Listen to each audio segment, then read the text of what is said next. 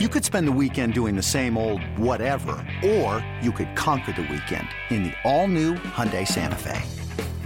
Visit Hyundai U S A dot com for more details. Hyundai, there's joy in every journey. The following is a presentation of the Treasure Island Baseball Network. It's time for your weekly trip around the bases with your hometown team. It's Inside Twins, where we dive into the minds of the guys in charge for insight, information, and analysis. Inside Twins is brought to you by Continental Diamond, home of the best diamonds outside of Target Field. Here's your host of Inside Twins, Corey Provis. Well, good afternoon, everybody. Welcome to Inside Twins, brought to you by Continental Diamond, home of the best diamonds outside of Target Field. We are going to play game three here today. We hope at some point, and as of right now, we're being told the game will still begin on time, even though a light rain is falling here in Missouri. Tarp is on the field, but the fans and ponchos and umbrellas are making their way down to find their seats as we hope to get this game in today. Twins and the Royals rained out yesterday. Twins won in thrilling fashion on Friday, coming back and scoring four in the eighth inning to prevail six to four. And today, the pitching matchup, two right-handers. It'll be Phil Hughes for the Twins and Jason Hammel opposing for Kansas City. I'm Corey Provis. We welcome your questions today. You can reach us two ways, via email, InsideTwins at Twins Baseball dot com, or on Twitter, hashtag InsideTwins. And joining us for the Sunday program on the phone today, we welcome in the Chief Baseball Officer from the Minnesota Twins. Good afternoon, Derek Falvey. How are you? I'm doing well. How are you, Corey? I'm doing just fine. Uh, take me through your week. Uh, I'm sure you, you've been traveling quite a bit, huh? Well, it's, it's been a busy week. Uh, fortunately, a lot of things uh, on this end here uh, in Minnesota, trying to take care of some uh, what's going on a little bit in player development and scouting as we prepare for this year's draft. Uh, and uh, and Chad got a little bit of the uh, early portion of this road trip down in, in Texas, and, and uh, we're looking forward to getting back home here starting this week. So the draft, has that been has that been where you've been focusing a lot of your time, or also maybe uh, checking in with some of the minor league teams and players? Yeah, a combination of both. I think uh, one of the benefits when the when the team's on the road and, and we get to split up some of the duties, whether it's uh, Thad or Rob Anthony or, or someone else in our group going on the trip, is it affords us an opportunity to dig in on other ends of our baseball operation. And I think player development and scouting are two areas that we've Uh, talked a lot about uh, improving over the course of this season, and so uh, we've spent a great deal of time on that over the last couple of weeks. Have you set goals for yourself in that in that regard about the affiliates you want to visit here uh, as the season begins, and how many times? Is, is that part of uh, your plan here? Well, I, you know, you, you definitely want to hit each of the affiliates uh, sometime early and, and hopefully again late. Uh, one of the Uh, things that I like to do is, is let let about a month of the season pass, you know, at, at all of the affiliate levels to get into a, a more of a rhythm and a routine, and then you get a, a better idea of uh, what's going on day to day there. So w- we've rolled out some new systems in terms of player plans and how we're going about uh, developing some players. You want to see those take hold, and now uh, on trips as we go through, whether it's me, Thad, or anyone else in our group, uh, we'll have an opportunity to revisit what they've been doing over the last uh, thirty to sixty days at each level. Hey, Derek, back here on Friday night, the Twins won their third uh, road game uh, on this road trip, this uh, rain-shortened road trip. Uh, Kyle Gibson took a no decision, but was that progress from what you saw and heard? Was that a step forward for Kyle on Friday? I think with Kyle, you know, we've seen what he can be at his best, uh, certainly, at, at different junctures, you know, over the course of his career. Uh, some up and down here to start the beginning of the year. We want to make sure that he – Uh, he's continuing to attack the zone. He's got the types of pitches and, and ability to do that. Uh, he, we saw some of that in spring training, got a little bit off track here to start the year, and he's reflected upon that. Uh, we thought we, we saw some progress the other night, and I know Paul and Neil and Eddie and the staff there has spent some time talking to him about next steps. We just want to take uh, a step forward each time he goes out there because we know the type of pitcher he can be for us. And Paul Molitor was telling uh, Chris and Jack on, on his show earlier that that first pitch strike has been an issue for Kyle. As you view it, as you judge it, is it mechanics, or, or why has that been kind of a hurdle for, for, for Kyle so far to throw that first pitch for a strike on a more regular basis? Yeah, I think Kyle will be the first to tell you that he, he knows he, he knows he can command the ball uh, you know, to a point where uh, sometimes he's trying to get a hitter to swing at something out of the zone early. And what ends up happening is, is Major league hitters make adjustments just as pitchers do, and uh, he has a tendency to be too fine with his mechanics. Uh, I'm sorry, with his with his command. So little bit of a nibble, you know, to, to get to the edges of the plate. And I think that's something that uh, we're reinforcing with him, the quality of his stuff when he does stay on the plate and when he attacks the zone. We saw some of that in the game the other night early in Kansas City, got away from it for a period of time too. So we just want to make sure that he's making progress here between Uh, that last start is his next in his side session to make sure we're reinforcing the same habits and behaviors. Yeah, one more on Gibson before our first break. And you saw Kyle throw really well. Derek uh, down at spring training, he was just dominant, E R A in the ones. Has he fallen into some bad habits? And maybe this is a bit redundant from what we just spoke of a second ago, but has he fallen into some bad habits that he was avoiding down in the Grapefruit League? Yeah, I think one of the things that when we got a chance to, to spend some time with Kyle early on in camp, he talked about how he needs to trust his stuff more on the plate. And it was something that we saw him do consistently over the course of spring training. Now, I don't want to get too too caught up in spring training performance. I think that can sometimes be misleading. But I do think from a process standpoint, he attacked the zone a bit better down there. He knows that. That's something he knows he needs to get back to. And I'm confident if he, if he does that, his stuff will play when it's on the plate uh, at the major league level. All right, we'll take a break. When we come back, we'll talk more about the performance on this road trip, get Derek's thoughts on, on Miguel Sano, the season he's having so far, the road trip he's having, third in O P S in the American League, entering play today. We'll take a timeout. More with Derek next. Inside Twins rolls on from Kansas City on your home for Twins baseball. Hey, this is Jason Castro. You're listening to the home for the Minnesota Twins, Go ninety-six three. This is the Treasure Island Baseball Network. Welcome back to Inside Twins, brought to you by Continental Diamond, home of the best diamonds outside of Target Field. This program until twelve thirty. Then Chris is the pregame show, and then one fifteen Twins and the Royals, Hughes and Hammel. Corey Provis here in Kansas City, joined on the phone by the Twins Chief Baseball Officer Derek Falvey. And, Derek, we spent some time on pitching. Now let's kind of shift gears and, and go to offense. Uh, Miguel Sano continues to tear up American League pitching day after day. O P S, R B Is, runs scored, getting on base, drawing walks. He's doing it all here in this solid first month. He, he certainly has. I mean, I think we, we all knew, and, and we talked this offseason and going into spring training about Miguel's talent. I think everyone sees the power and the ability, and, you know, this is a good opportunity to reflect on some of the ups and downs that a young player goes through. You know, had a, a great first taste of the major leagues, and pitchers adjusted to him, you know, starting to throw some pitches a little bit out of the zone, make him chase that right-on-right slider, and you know, he's adjusted back. And now what you're seeing here is, is quality takes, you know, an ability to, to lay off a pitcher's pitch. And when he starts getting comfortable and more and more comfortable against those best pitchers in the game, I think we're going to see a very special young man in terms of his offensive performance. You know, because of his ability to draw the walk and work the count, and he's seeing, I think, uh, almost four point three, four point four pitches per plate appearance, which is among uh, the league leaders in baseball right now. What does that say? How unique is that for a young hitter, especially to have that kind of patience and not the constant need to chase? Yeah, I, I think, you know, it's, you see it with young young hitters a lot when they come to the major league level. Now, the quality of the breaking ball between triple A and the major leagues, is that jump's significant. I think when you see a young kid first see good quality major league spin, you'll see some swing and miss, no question. And somebody, especially with someone's power that Miguel has. And over time, you need to adjust and adapt back. And, and this is a game of adjustments. And as Miguel has shown, he's found a way to adjust to that pitch, maybe even more more quickly than we would have we would have hoped. So we're excited to see him progress as an offensive player, but also I think as, as he's shown so far, you know, his his athleticism and ability, despite you know his size and how big a man he is, his, his athleticism plays at third base. So we, we've been excited about the overall year he's put together so far. And speaking of Sano, too, we learned from Major League Baseball, Derek, on Monday that he was handed a one-game suspension from uh, last weekend's altercation with the Tigers, and, and Miguel has appealed that. Do we know any more than that? Is there any timeline as to when Major League Baseball and Miguel will have this thing resolved?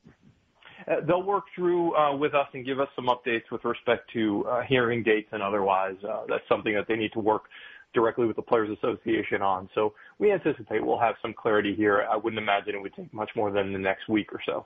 So that's is that how it works now? I mean, Paul was joking earlier in the week that in the past you had to wait until your team went to New York, and that's how the appeal process would play out. But but generally now, is it supposed to be a two, three, four-week timetable? You know, with the advent of technology, it allows you uh, a little bit more flexibility in terms of getting everyone on the same page. So I've been involved in uh, some of these uh, appeals before where a lot of it's done through Skype chats. So multiple people are on uh, a video screen at the same time, and um, just the, the representation for the player and the Players Association presents their case.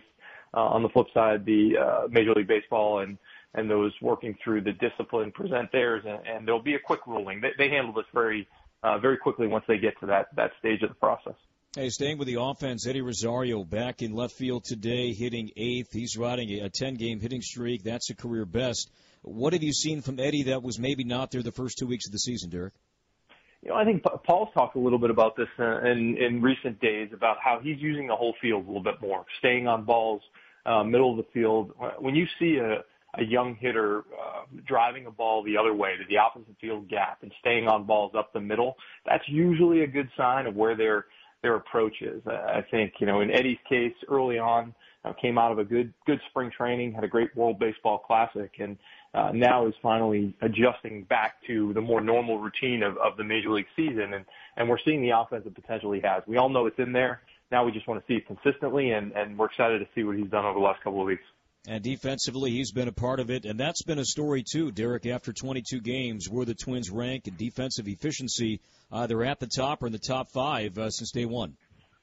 Yeah, we talked a lot in spring training uh, going into the year about, you know, there was much made of last year's pitching staff and, and some of the struggles, and, and we viewed run prevention as something that wasn't just on what guys did on the mound, that we needed to, we needed to catch the ball behind them, we needed to play good defense, hold runners, strand runners on base, and that's something that Paul and his staff uh, really focused on this spring, and we've seen the results of that. I think now we're, as you mentioned, somewhere between, you know, the top and, and the top five to seven teams and, and most metrics defensively, whereas overall on the on the season last year, certainly falling in the in the bottom five as a team. So they take pride in that work. Uh, our, all our guys do, from Jeff Pickler with the outfielders to Gene Glynn with the infielders, uh, Jeff Smith with our catching group, and then what we're doing as a pitching staff. We're, we're trying to prevent as many runs as possible in, in every way we can. All right, we'll take a break and come back. More with Derek Falvey as the rain is still falling here in Kansas City. A light rain at that, but still hoping to get this game in on time today. Twins and the Royals. Inside Twins continues next on your home for Twins Baseball. You're listening to the Modern Alternative Channel and your home for Twins Baseball. Go ninety-six three.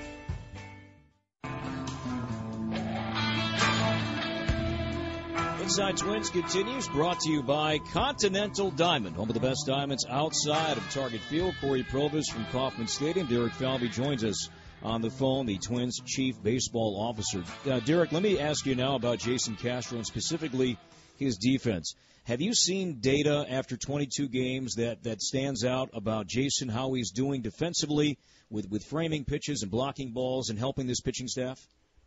You know, I, I think certainly there's some, there's some data that you can point to that indicates he, he's been a positive uh, contributor behind the plate. I think you really want to look at a much larger sample for, for catching-related data to get a sense for uh, maybe what the metrics are telling you. But I will say this, that his work day in and day out with our pitching staff in terms of preparing for a game, working through the advanced information, helping to lead a pitcher through a game, I think that's what stands out. And, and there may not be a metric to measure that, you know, that Uh, is publicly available, and that's something that you'll look at day to day. But I know that internally our staff feels like he's made a meaningful impact with their day-to-day preparation.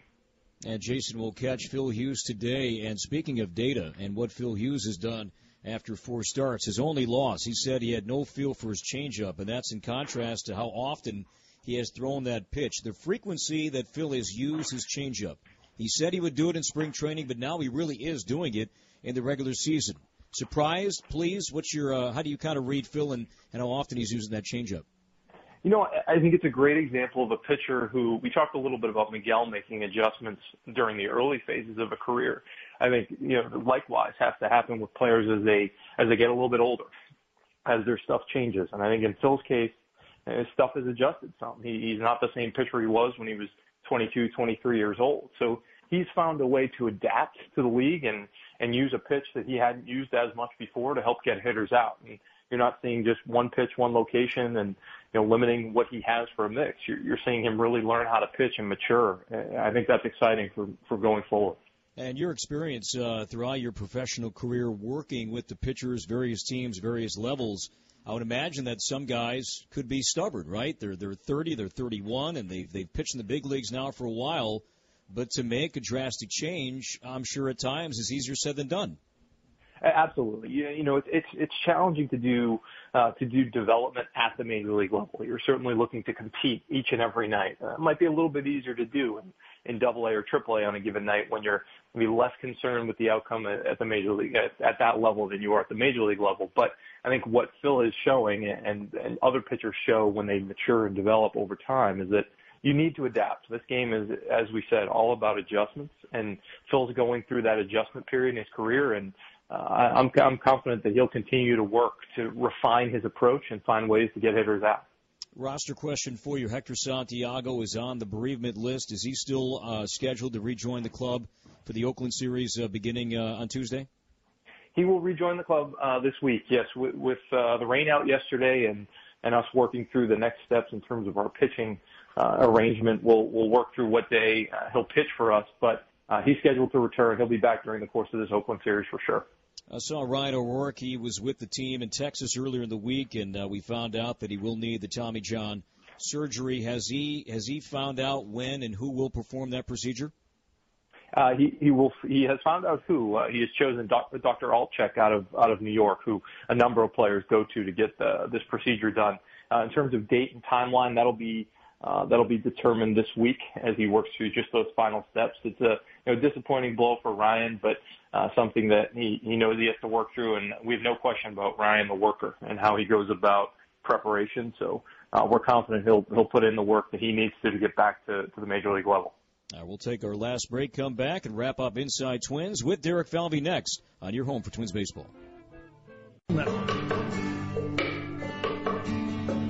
Just about three minutes left of our Sunday program, Inside Twins, brought to you by Continental Diamond, home of the best diamonds outside of Target Field. Corey Provis and Derek Falvey, who joins us over the phone. And Derek, Eddie Adrianza has... Uh, is back and playing after the injury he suffered in spring training. And with the Rochester five games, he's performing quite well. Derek, you there? Yes. Okay. Can you hear me? Yes. Oh, I was just asking about uh, Eddie oh. Adrianza, who's uh, back yeah. and playing now after missing some time. And has he been playing all over with Rochester, focusing on, on just one position? Because offensively, looking pretty good. Yeah, Aries has got, you know, uh, a guy who we got back to full health here. The obliques uh, completely recovered. So uh, we actually, we've moved him around a little bit to give him some time in the outfield, too. As we've talked about, we're always trying to find ways to uh, increase the versatility of some of our players. So as we think about uh, options for our major league bench, the ability to have uh, a guy who can go play around the infield, which we know Aries can do, uh, as well as the outfield, uh, is a plus. So we'll continue to see and evaluate him there and uh, make a decision as we get to the back end of his rehab. And that ends uh, when? When does that uh, twenty-day window expire for him? That'll be uh, just after the first week of May here, so uh, about May tenth. So we'll have a few more uh, opportunities to evaluate him. We can certainly activate him at any point we see fit from this point forward. Uh, injuries have been a big topic, uh, unfortunately, for some key minor league personnel. J T. Chargois back on the uh, minor league disabled list earlier this week. Uh, any cause concern there about the elbow? No, I think it's something that, you know, as we worked with J T, just got some tightness there, elbow impingement related. And so we wanted to, rather than uh, try and fight through it at this stage in the year, just, just shut him down, uh, get him some time to, to recover a bit and get him built back up and throwing. So I'm confident we caught it early, uh, certainly did our evaluations from a medical standpoint, and uh, would anticipate him back and throwing soon. Is Steven Gonsalves any closer to throwing? Yeah, Gonsalves is, is also uh, a little bit different than J T, but uh, has worked through his uh, some of his rehab protocol, is starting to throw, will, will build up with bullpens and get himself back into games. Uh, another guy that I think with all of those returns, you just want to be thoughtful and, and really on the conservative end to make sure that uh, you head anything off, especially this early on in the season, uh, before it becomes an issue that drags on throughout the course of the year. And quickly, Zach Grant, good news in that front. He's going to play today. Great news. He, he's, he's fully healthy uh, down in Florida, and, and we'll have a chance to get him uh, some at-bats and some warm weather down south to get him back to playing and being an option here in the big league. Hey, Derek, always appreciate the time. We'll see you at the ballpark this week. Thank you. Thanks for Corey. Enjoy today. All right, Derek Falvey, we thank him for joining us. Stay tuned, more to come. Chris and the pregame show coming up in a few minutes. Then, Twins and the Royals, Hughes and Hammel. Stay tuned, more to come right here on your home for Twins Baseball. You have been listening to Inside Twins, brought to you by Continental Diamond, home of the best diamonds outside of Target Field. This has been a presentation of the Treasure Island Baseball Network.